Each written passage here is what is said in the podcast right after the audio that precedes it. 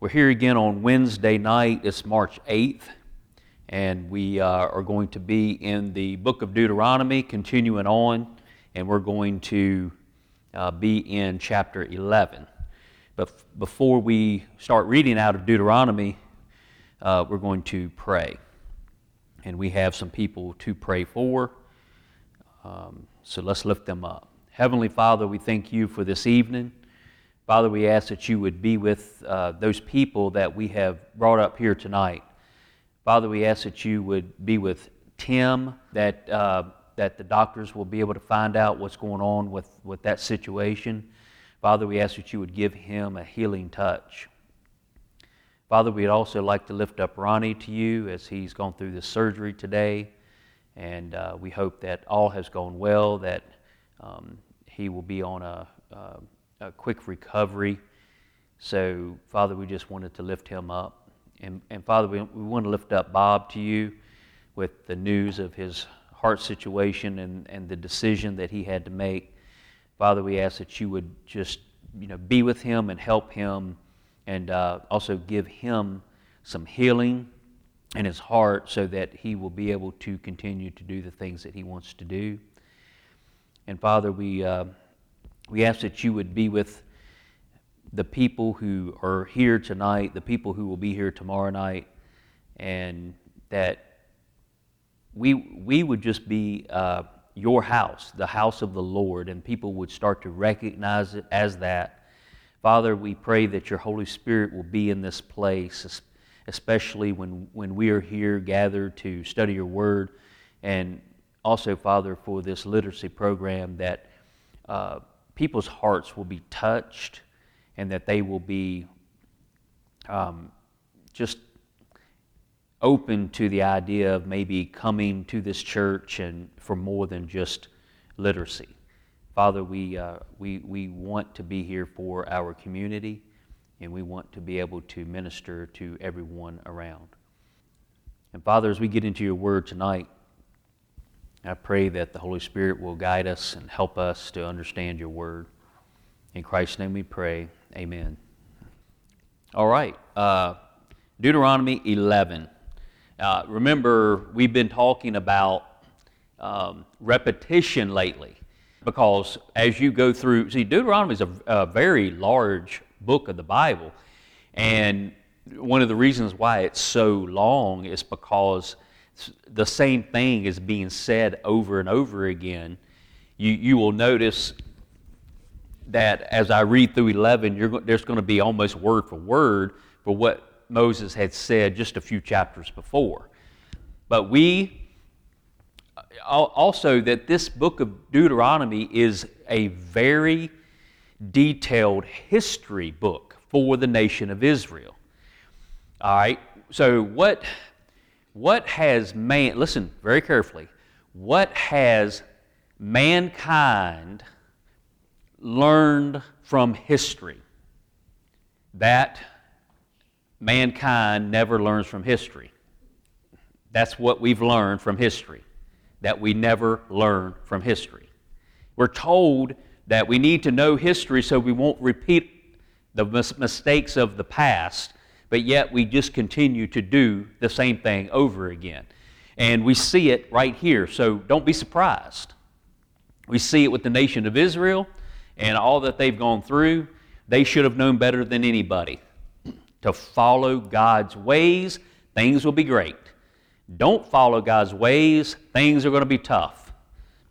Therefore, and of course, if you weren't here last week, you got to read chapter 10 on your own to understand what therefore is, is there for. Thou shalt love the Lord thy God and keep his charge and his statutes and his judgments and his commandments always. And know ye this day, for I speak not with your children which have not known and which have not seen the chastisement of the, of the Lord your God, his greatness his mighty hand, and his stretched out arm. So this is focusing on what God did. We today need to always be focused on what God did, what Jesus did, what the Holy Spirit is doing right now. Not focused on us. Stop focusing so much on yourself and start looking more to what God has done, what Jesus did on that cross, and what the Holy Spirit is doing right now, and you'll start to have victory in this life. and his miracles, this is verse 3, and his acts, which he did in the midst of Egypt unto Pharaoh, the king of Egypt, and unto all his land. Talking about Pharaoh's land. Look at what God did to all of that situation. And what he did, are you catching the theme here? What he did unto the army of Egypt, unto their horses and to their chariots, how he made the water of the Red Sea to overflow them as they pursued after you. He's talking to the nation of Israel, and how the Lord hath destroyed them unto this day. Of course, we know, most of us know the story, that whole story. And we know that all the plagues of Egypt, all the things that happened in Egypt. And then finally, Pharaoh let the children of Israel go, and they left only to go right up into this dead end street. And there's this big sea in front of them, and the Egyptian army is coming in from behind them. And the only thing that kept them back was that, that, uh, that fire. You know, it kept, us, kept them separated, and then Moses was instructed to go down to the Red Sea, and he put the rod down in it, and the, and the sea opened up. It just opened up to where they could go through. Now, at the, the very last verse of chapter 10, talked about how it was only, what, 70 people? Three score and ten. 70 people went down in from uh, the household of Jacob now they've gone down in, they followed after Joseph. Joseph's down there taking care of everybody. And then they go, only seven go in, and then it said, He has God ha, hath made thee as the stars of heaven for multitude. So when they came out of Egypt, there's estimations of two million people came out. I mean, imagine two million people being all on this journey out of Egypt and they get to the Red Sea and how much time it would have taken all of them to start filing in to that Red Sea. Wall of water on both sides. Now, I remember seeing a, uh, some type of a documentary on the nature, some type of nature or history channel or something a long time ago. It was years and years ago. And they were, talk, they were trying to debunk some of these uh, miracles. And they were talking about how the Red Sea at that time, if the wind blew in a certain direction, it would move the water to where they could have walked across. Because there, there was supposedly there was this bar, a big sandbar or something, that was in the middle of the sea, and that the, the nation of Israel, they just walked across in ankle deep water. So that makes the miracle how did God drown all of the Egyptian army in four inches of water? So maybe they were just real stupid and they just fell down on their faces and drowned. No. It's, it's amazing what worldly people will do to try to argue against the Word of God. Because you, you, you try to take away one miracle, well, you just created another miracle eh, you know, God's word is that way. It shows you that this is what happened and then this is what happened. So if you try to take away the first miracle, then you've turned it into another kind of miracle for the Egyptian army to drown in water that's just barely enough to cover your ankles. Okay, so we know that, that it was a miracle, that the water opened up, everybody went through, and as they went through, then that, that pillar of fire, that went away. Then the uh, Egyptian army just rushed down in. They were all instructed to rush in. They had horses and chariots, and they were uh, going through the Red Sea. And as they all got in there, then all of a sudden the waters just collapsed and just drowned them all. God is an amazing God. All right, verse 5. And what he did unto you in the wilderness until ye came into this place. Verse 6 And what he did unto Dathan and Abiram, Abiram, the sons of Eliab, and, uh, the son of Reuben, how the earth opened her mouth and swallowed them up and their households and their tents and all the sub- substance that was in their possession in the midst of all Israel. So it's kind of interesting that it's it. So if you are reading this and you know the story, you're probably puzzled. Why did it not say Korah right there? Well, Korah is the main person who started it. But then he was he had to get people under him to follow him, and these were two of the guys that are really held uh, to be blamed. And then they got other people under them to go along with Korah, and Korah. Uh, they were trying to do things that they were not allowed to do, so they started to talk bad about Moses and Aaron. All right? a very important lesson. If God has put people in positions, you have to be very careful about complaining about that person who's in that position. We, we need to be careful how we talk about leaders that God has put in place. I have had plenty of opportunity in the past to badmouth pastors in churches, different churches I've gone to. And while they're in that position of being a pastor, some type of leader, I fear God too much to talk bad about them. Now, I might go to them in private, just one on one, and tell them my concerns, but even if I feel like they're, they shouldn't be in that position, they're doing it just because man wants them there, I'm still too scared to take that risk of talking bad about the person that is in the position. Because if God called them, then who am I to say something bad about them? You got to be careful about it, very careful. So all the people who was on Korah's side, they all lined up and they had an opportunity to walk away from that and to get on God's side. And the ones who did not, the ground split open and they all fell in. All those men and all their families, all of their possessions, everything. It was like go to hell card with, you don't even have to die first. Here you go. You're going directly to hell and you don't even have to die. Wow. That's scary. Do we fear God? We're instructed uh, last week, last Wednesday, that was part of the title of the message, was to fear. Do we fear God? I was listening to something today. They were talking about, uh, might have been Bakker, Jim Bakker from way back. He got into a big, big mess.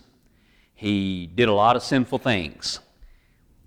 He was, I think, went to prison for what he did. I mean, it, I was really, really young when all that happened, so I don't have a lot of memory of it, but I just remember that because he was a very famous preacher, the world absolutely loves it when a famous preacher falls. They love it. They'll jump all over it. And there was a, a man who went to see him in prison, and he said that he never stopped loving Jesus. And the man was like, What do you mean? How could you have done all of those bad things? You, you, had adulterous relationships, you were stealing money, you were doing this, that, and the other. You got thrown in prison for this. How can you say that you never stopped loving Jesus? He said, I didn't. I never stopped loving Jesus. He said, My fault was I stopped fearing God. All of the blessings of the fame and all of the stuff that happened, he stopped fearing God, just exactly like what's happening right here that we're reading out of Deuteronomy. We need to have a very healthy fear or respect of God. I, for me to be in a position of pastor, for me to go out and to do sinful things scares me really, really bad. Now, you know, you get people talking, uh, you're, you're, you've got liberty now. You were born again, and now you've got all this liberty. Liberty for what? Liberty to go out and sin? That is what you got set free from. The bondage that you were in was the sin. You, the, the world and the devil and your flesh, the lust of your flesh, had you in bondage. And because of what Jesus did, it freed you from that bondage. So if you are enslaved to drug addiction, you're enslaved to alcoholism, if you're enslaved to anger, if you're enslaved to uh, fornication, all of these things that you can be enslaved in, you need to, those chains to be broken and only a belief in Jesus Christ and what He did for you can break those chains. And then you will be at liberty, but not at liberty to go right back into what you were set free from. Why would you ever do that? Seven, but your eyes have seen all the great acts. Another way of saying what God did of the Lord which he did. Therefore shall ye keep all the commandments which I command you this day, that ye be, may be strong and go in and possess the land whither ye go to possess it. Now, here's the thing Israel, they are, we haven't got there yet, but when you get to the next book of the Bible, you, it's Joshua. And Joshua takes these people that Moses is talking to right now into the promised land. All right, we have an opportunity to go into the promised land, spiritually speaking, when we're born again. And there's all kinds of promises that God has given us in His Word, and do we take possession of those promises? Or do we just barely get by in our new Christian walk? Are, are we going to be more like Abraham or are we going to be more like Lot?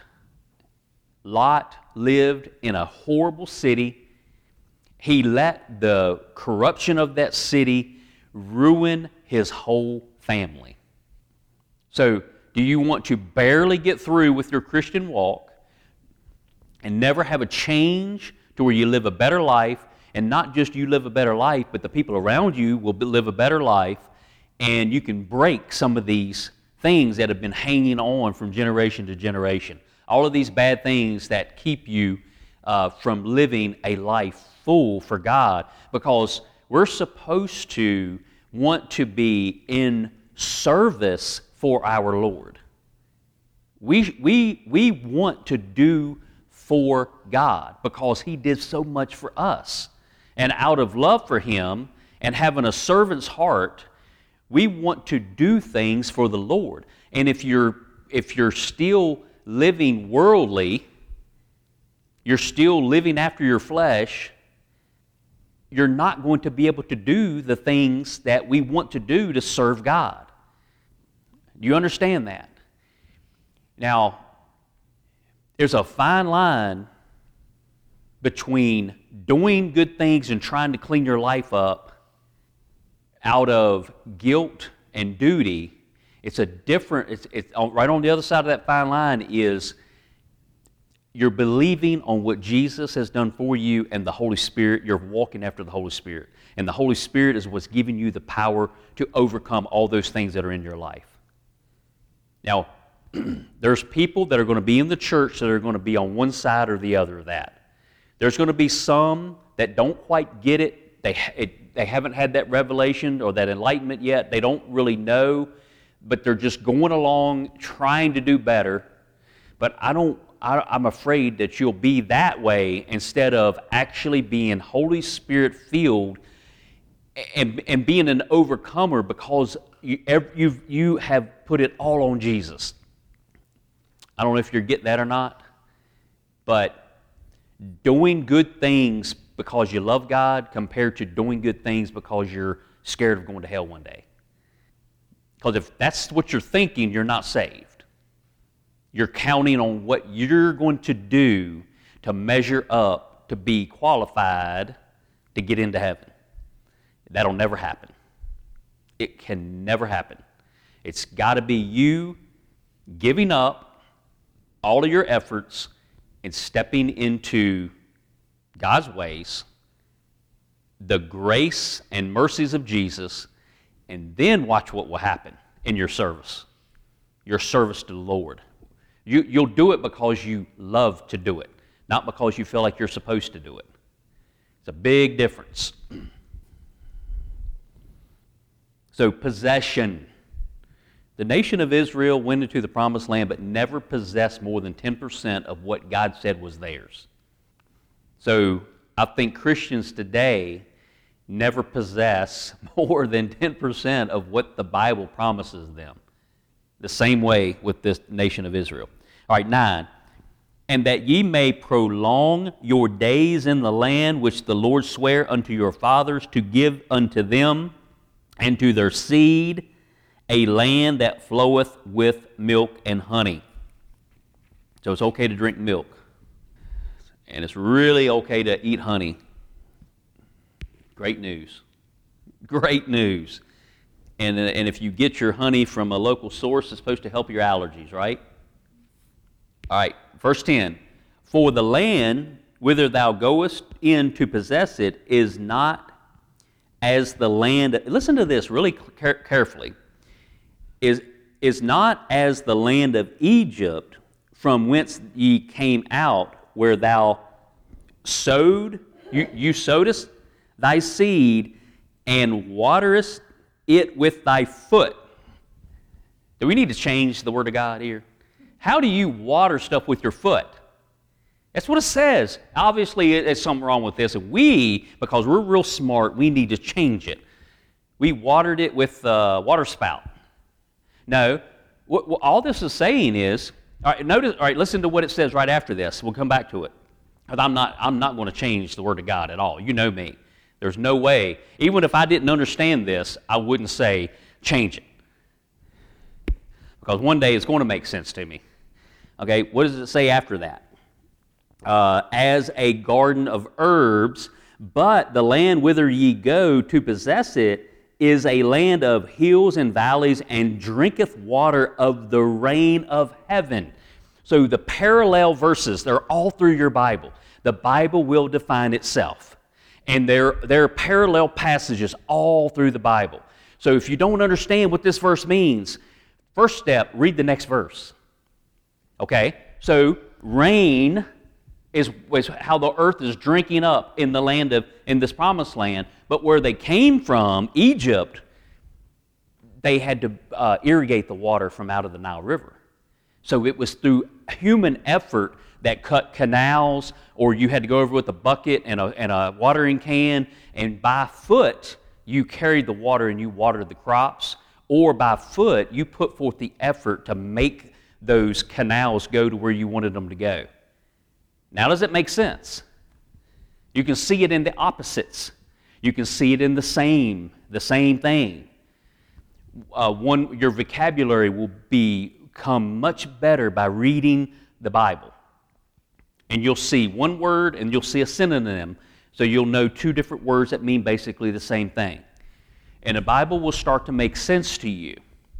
Okay, now, 12 a land which the Lord thy God careth for, the eyes of the Lord thy God are always upon it from the beginning of the year even unto the end of the year. And it shall come to pass, if ye, ye shall hearken diligently unto my commandments, which I command you this day, to love the Lord your God and to serve him. See, we're supposed to have this heart to serve him with all your heart and with all your soul. That I will give you the rain of your land in his due season, the first rain and the latter rain, that thou mayest gather in thy corn and thy wine and thine oil.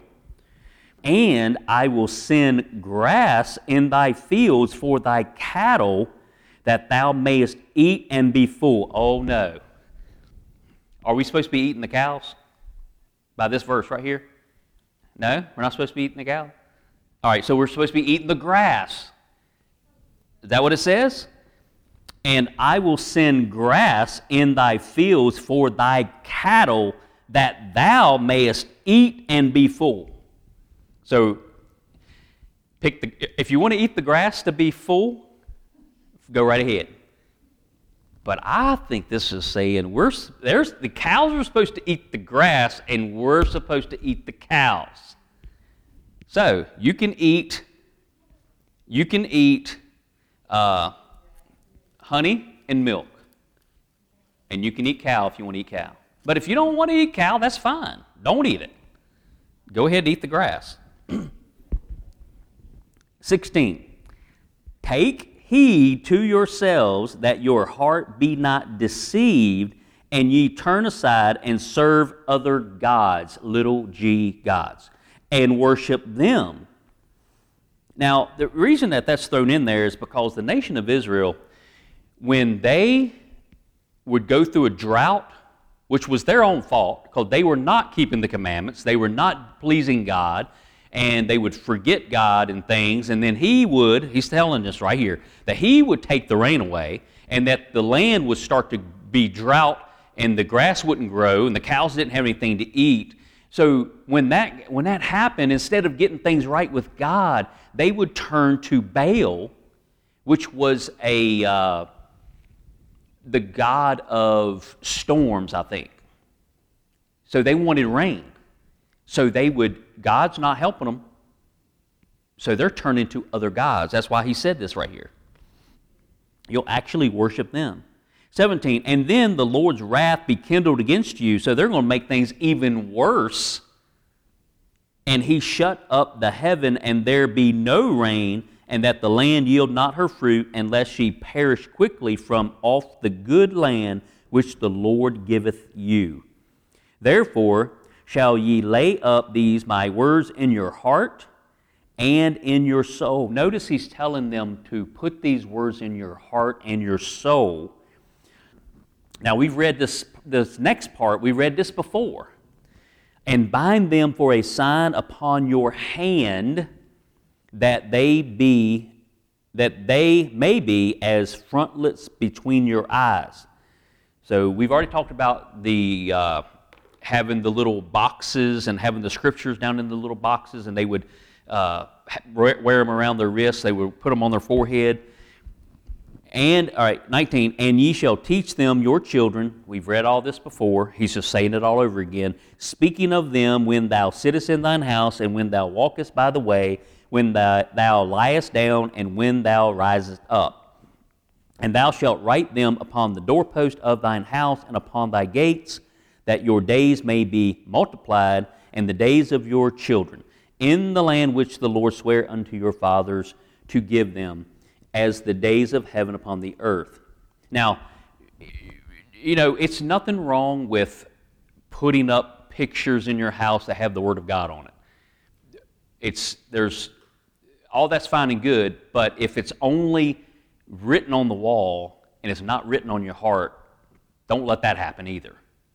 It needs to be written, the Word of God, He wants to write it on your heart and your soul. Make sure that it's there. And then you are free to put up however many verses you want throughout your house. You can write it on the doorpost and on the gates of your house. But if all you do is that, you're missing something because He wants it on your heart and in your soul. 22. For if ye shall diligently keep all these commandments which I command you to do them, to love the Lord your God, to walk in all his ways, and to cleave unto him. Then will the Lord drive out all these nations from before you, and ye shall possess greater nations and mightier than yourselves. Every place whereon the soles of your feet shall tread shall be yours, from the wilderness and Lebanon, from the river, the, the river Euphrates, even unto the uttermost sea shall your coast be. There shall no man be able to stand before you, for the Lord your God shall lay the fear of you and the dread of you upon all the land that ye shall tread upon, as he hath said unto you. Now, remember that, because if we ever get over to Joshua and we get to Jericho, who said that very same thing? Rahab. When the two spies showed up there, Rahab said that right there that we all fear you. We've heard of all the things. So the nation of Israel saw the things that God did and were pitiful. But yet there was a prostitute in Jericho who just heard about the things that God did for Israel, and she had more faith in their God than they had in their own God. Rahab. Behold, I set before you this day a blessing and a curse. So the blessing and the curse is there. A blessing if ye obey the commandments of the Lord your God, which I command you this day, and a curse if ye will not obey the commandments of the Lord your God, but turn aside out of the way which I command you this day to go after other gods which ye have not known. And it shall come to pass when the Lord thy God hath brought thee in unto the land whither thou goest to possess it, that thou shalt put the blessing upon Mount Gerizim. You can correct me if I say it wrong. And the curse, okay, so the blessings are on Mount Gerizim, Zum, Gerizim, and the curse upon Mount Ebal. They're between two mountains. Now, what's a, mount, a mountain of blessing and a mountain of cursing? Well, think about the two mountains that we're between. The mountain of cursing, curse, would might be Mount Calvary because Jesus died on the cross there. That was bad. Oh, but it was so good. It, it, the, it was the place of the skull. Calvary, Mount Calvary. We're between Mount Calvary and where is Jesus said, it is said that he is coming back to what mountain? I'm not real sure. Maybe the Mount of Olives, which would be maybe even Gethsemane. But he's coming back. We, we're told in scriptures that Jesus is coming back on a mountain. So we're between Jesus dying on the cross and Jesus coming back. We're waiting for his return. And what a blessing that's going to be. 30.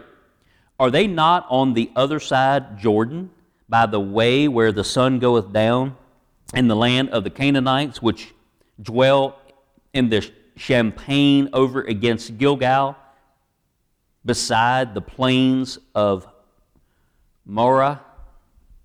For ye shall pass over Jordan to go in to possess the land which the Lord your God giveth you, and ye shall possess it and dwell therein. And ye shall observe to do all the statutes and judgments which I set before you this day. Now that's the end of chapter 11. And now 9, 10, 11 all kind of went together. That was one big group, and we finally got through all of it. So we, we finished up that. But what he's telling them is, you have been given this history lesson. I've warned you. Now you're going in. Don't forget any of this stuff. But they're going to forget it. Not all, but most will forget it. Why? Because the only thing man has learned from history is that man does not learn from history. Amen. Heavenly Father, we thank you for this evening. Father, I pray that we would be a people who would have a fear of you, that we would be so awestruck by what you have done and what you are doing right now. Father, that we would just want to glorify you in everything that we do. Father, that we would want to live a life through the power of the Holy Ghost so that we will be that clean vessel that you can use for your service. Father, we all should be wanting to be holy because you are holy and fit, be a fit vessel to be used by you so that we can bring others into the family, your wonderful family. Thank you, Father. In Christ's name we pray. Amen.